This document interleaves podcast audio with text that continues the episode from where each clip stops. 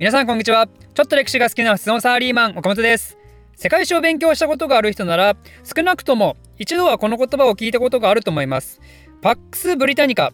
19世紀のイギリスの特にビクトリア女王が統治していた時代のことです。イギリスは世界の工場って言われたその圧倒的な工業力とあと世界最強の海軍力を背景に他の諸国を圧倒する国力を有したことによって列強間において相対的に平和が保たれた時代のことですね。このパックス・ブリタニカの時代はイギリスが文字通り世界でダントツの力を持っていたわけですけどそんなイギリスに巻き込まれる形で世界のとある7つの国がこのパックス・ブリタニカに対しそれぞれの立場ややり方で対抗をしていくっていうとても興味深いことが起こる時期があります。それが起きたのは1850年代から1870年代の約30年間のことです。ということで今回はそんな話について説明していきたいと思います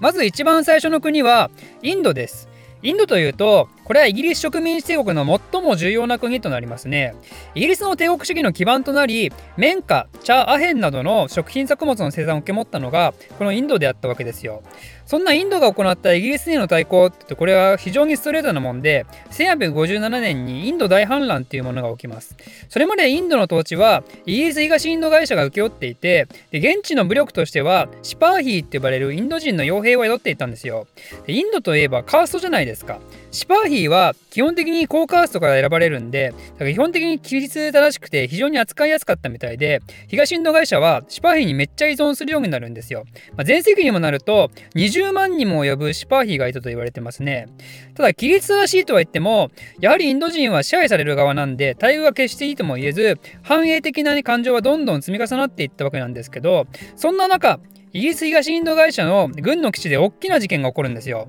問題となったのは新型銃の薬砲に使われていたとある素材。薬砲っていうのは火薬を包んでるんで湿気させちゃいけないんですけどその対策としてなんと薬砲の紙に牛の油と豚の油が塗られていて銃に火薬を装填するためにはその紙を歯で噛み切る必要があったんですね。でインド人ってヒンドゥー教じゃないですか。ヒンドゥーって牛を超新鮮に取られてるでしょう。そんでさらに悪いことにシパーヒの中にはムスリムもある程度いたんで彼らからしても豚の油を口に入れるなんてことは到底許されないわけなんでその結果ヒンドゥー教徒とイスラム教徒共にそれぞれの尊厳を傷つけているってことで今まで積み重なってきた反映感情と相まって強い反発として武力を伴う反乱が起きたんですね。これをインド大反乱と呼びます。1857年に始まったもんですね。なんでこれぞまさにパックス・ブリタニカに対する文字通りの対抗挑戦の代表ですね、まあ、非常に原始的方法ではありますがインドは武力反乱という形でイギリスに対抗したわけですよ。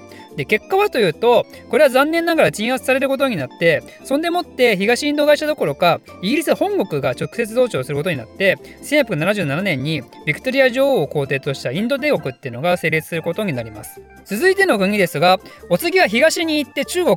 当時の王朝で言えば秦ですよね。イギリスと秦といえばこれもまたすごい因縁がありますよね。それは何かというとアヘン戦争およびアロー戦争。先ほどのインド植民地で作ったアヘンをどんどん秦に輸出して秦国内は民主がアヘアヘ状態になってしまったと。さすがにこれじゃ国が崩壊するっていうんで秦はアヘンを禁止するっていう、まあ、非常に当たり前のことをしたんですけどそれに対してイギリスが逆入れして戦争になったのがアヘン戦争ですね。その次のアロー戦争っていうのも、まあ、似たような感じで何かと口実をつけられてイギリスから戦争をかけられたと。アヘン戦争とアロー戦争が起きたのは1848年と1856年となるんですけどこれに秦はこれでもかということをボロ負けしてしまったんですねでこれに非常にショックを受けたわけですよなぜならあの偉大なる大秦帝国アジアの覇王である中華王朝がですねユーラシアの端くれのその先にあるわけのわからん島国にこんなコテンパンにやられてしまったぞと。ということでこの戦争の敗北を受けて清国内で改革運動が起こるんですね。それが洋務運動って呼ばれるもの。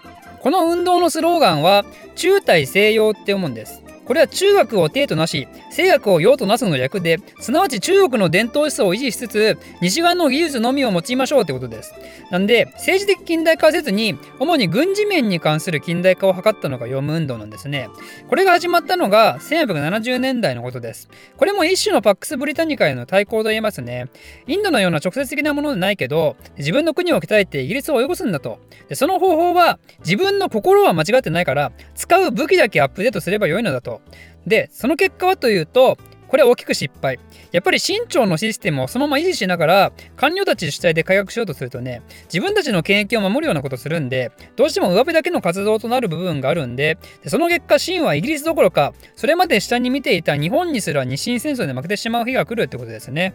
続いての国は、オスマン帝国です。オスマン帝国とイギリスといえば、直接敵対するのは第一次大戦までないんじゃないかなと思いますけど、じゃあどんな形でイギリスと絡んだのかというと、これは今までと逆に味方になるパターンですね。オスマンはどうしても海に行きたくて南下政策を取るロシアとクリミア戦争っていうのをするんですけどそれが起きたのが1953年のことですね。でそのロシアの南下政策を防ぎたいイギリスやフランスはオスマン帝国に味方を仕上げたわけですよ。だその条件っていうかイギリスやフランスに対するアピールとしてですねオスマン帝国は野蛮な国ではなくてあなたたち近代化済みの西洋諸国と似てるんだよ。だから心置きなく味方になってねってことをアピールしたくてオスマン帝国はミゾハト憲法っていうアジア初の憲法を制定したんですね。ねこれが1976年のこと。議会制を謳ってるんで、真の近代化よりもさらに一歩踏み込んだ政治的近代化ですね。で、これもまたイギリスに追いつき追い越せの流れになるんで、一種の対抗とも呼べるんですけど、ただこれも結果はというと失敗に終わります。その直後に起きたロド戦争の混乱によって、速攻で憲法が提出させられちゃって、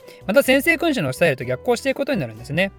では次の国です。次の国はロシア帝国。この時代のイギリスの最大のライバルともいえる国ですね。帝国主義の時代、イギリスはロシアと主に中央アジアでの覇権を争ったグレートゲームって呼ばれる戦いをしてるんですけど、まあ、これについては以前地政学シリーズの中で説明しているのがあるんで、まあ、気になる方はぜひそちらをご覧ください。で、それとは別に、ロシアがイギリスに対抗した話で言うと、先ほどのオスマンの話も出ましたが、ロシアはクリミア戦争でイギリスとも争ったわけですけど、で結果的に小伝版に負けてしまうんですよね。で、その原因は何かと考えた時に、やはり軍備の近代化が進んでいないと思ったんですね。ただ、近代式の装備を整えるのはいいんですけど、兵士としてその農民から徴兵しようとした時、当時のロシアで根付いていた濃度制っていうシステムが大きな障害になると思われたわけですよ。まあ、簡単に言うと、領主に年貢を納めるために土地に縛り付けられた奴隷みたいなもんですね。まあ、まるで中世の封建時代のようなね、そういう古臭いシステムを相変わらず続けていて、西洋のイギリスやフランスなんかはどんどん近代化を進めていく中、まあ、非常に時代遅れだったわけですよ。なんでロシアの民衆は非常に貧しい暮らしをしていたわけですけど、近代化を図るためには、こんな中性的なことやってちゃいかんってなるわけですよ、やっぱり。ということで、当時のロシア皇帝アレクサンドル2世がですね、濃度制を解体させるために、濃度解放令っていうのを出します。これが1861年のことですね。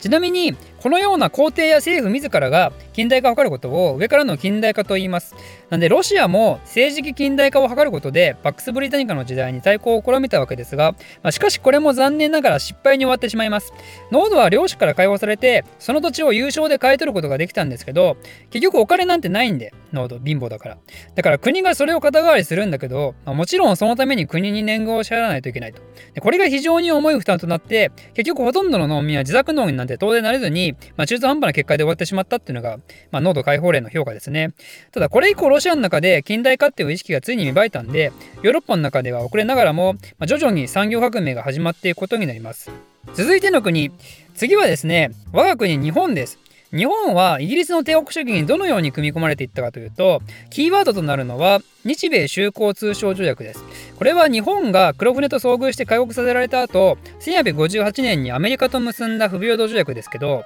まあ、これと同じ内容を後にイギリスとも結ばされるわけですね。これによって欧米列強の自由貿易体制に日本は飲み込まれることになって、なおかつ不平等条約っていう不利な形での参加を強いられるわけですよ。で、これじゃいかんということで始まったのが明治維新と呼ばれるやつでしたね。1871年になると、岩倉具視を中心とした施設団が欧米に派遣されて、この不平等条約の撤廃を直接訴えていくことになりでそこにさらに実際に見聞きした欧米の近代化体制をですね日本で真似しようということで後に憲法制定にまでつながっていくことになります。で日本はこのように近代化をスタートさせてイギリスをはじめとする列強への対抗をしでその結果はどうだったかというと、まあ、これは日清戦争やその日露戦争の勝利っていう結果にも代表されるように、まあ、第二次大戦の敗北までは非常に順調に国力を高めることができたわけなんで、まあ、この近代化は成功だったと言えるわけですね。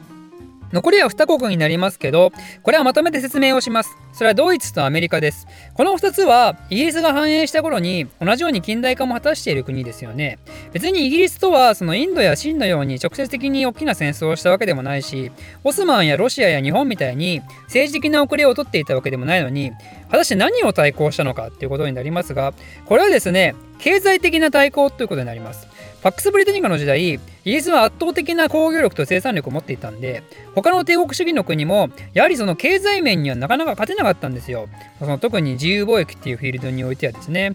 ということで、この時ドイツとアメリカは何をしたのか。それは保護貿易です。自国の産業を守るためにイギリスとの自由貿易を取りやめたんですね。でその結果ドイツとアメリカのその国内産業は順調に成長していってそして1870年代の第二次産業革命になるとこの2国はむしろイギリスを追い越すほどの工業力を持つことができたっていうわけですよ。まあ、ここら辺の考え方はもう現代にでもすぐ当てはまりそうですよね。あのトランプが中国の経済力に対抗するためにアメリカファーストを掲げたのと同じで、まあ、その結果いろんな関税がアップした経緯がありますよね。ということで、少し長くなりましたが、ここまで説明したことをまとめると、1850年代から1870年代の間、様々な国がイギリスに対抗をしたわけですけども、その対抗の形は国のレベルによってまちまちでしたよってことでした。ということで、それをまとめたのがこちらの表になりますが、下から上に向かっていくほど、トップを走るイギリスに近づいていくということになります。一番下は、ただの原始的反乱であるインドの大反乱。その次は軍事的な部分だけの近代化を図ったシン。その次は政治的な近代化も織り込んだオスマンロシア日本。その次は経済的な部分まで対抗を試みたドイツとアメリカ。まるで徒競走のようなね。先頭を走るイギリスを捕まえたい各国の状況とその立ち位置がよく見えてくるんじゃないでしょうか、まあ、これだけのことが起きたのが1850年代から1870年代っていう非常に短い期間であることを考えるとこれまたとても興味深いなってことになるわけですね。ということで今回は以上です。ポッドキャストのレビューお待ちしてます。Apple Podcast、Spotify で聞いていただいている方はこの回の終了後そのまま星5をタップしましょう。YouTube で動画を見ている方もご協力よろしくお願いします。ではまた。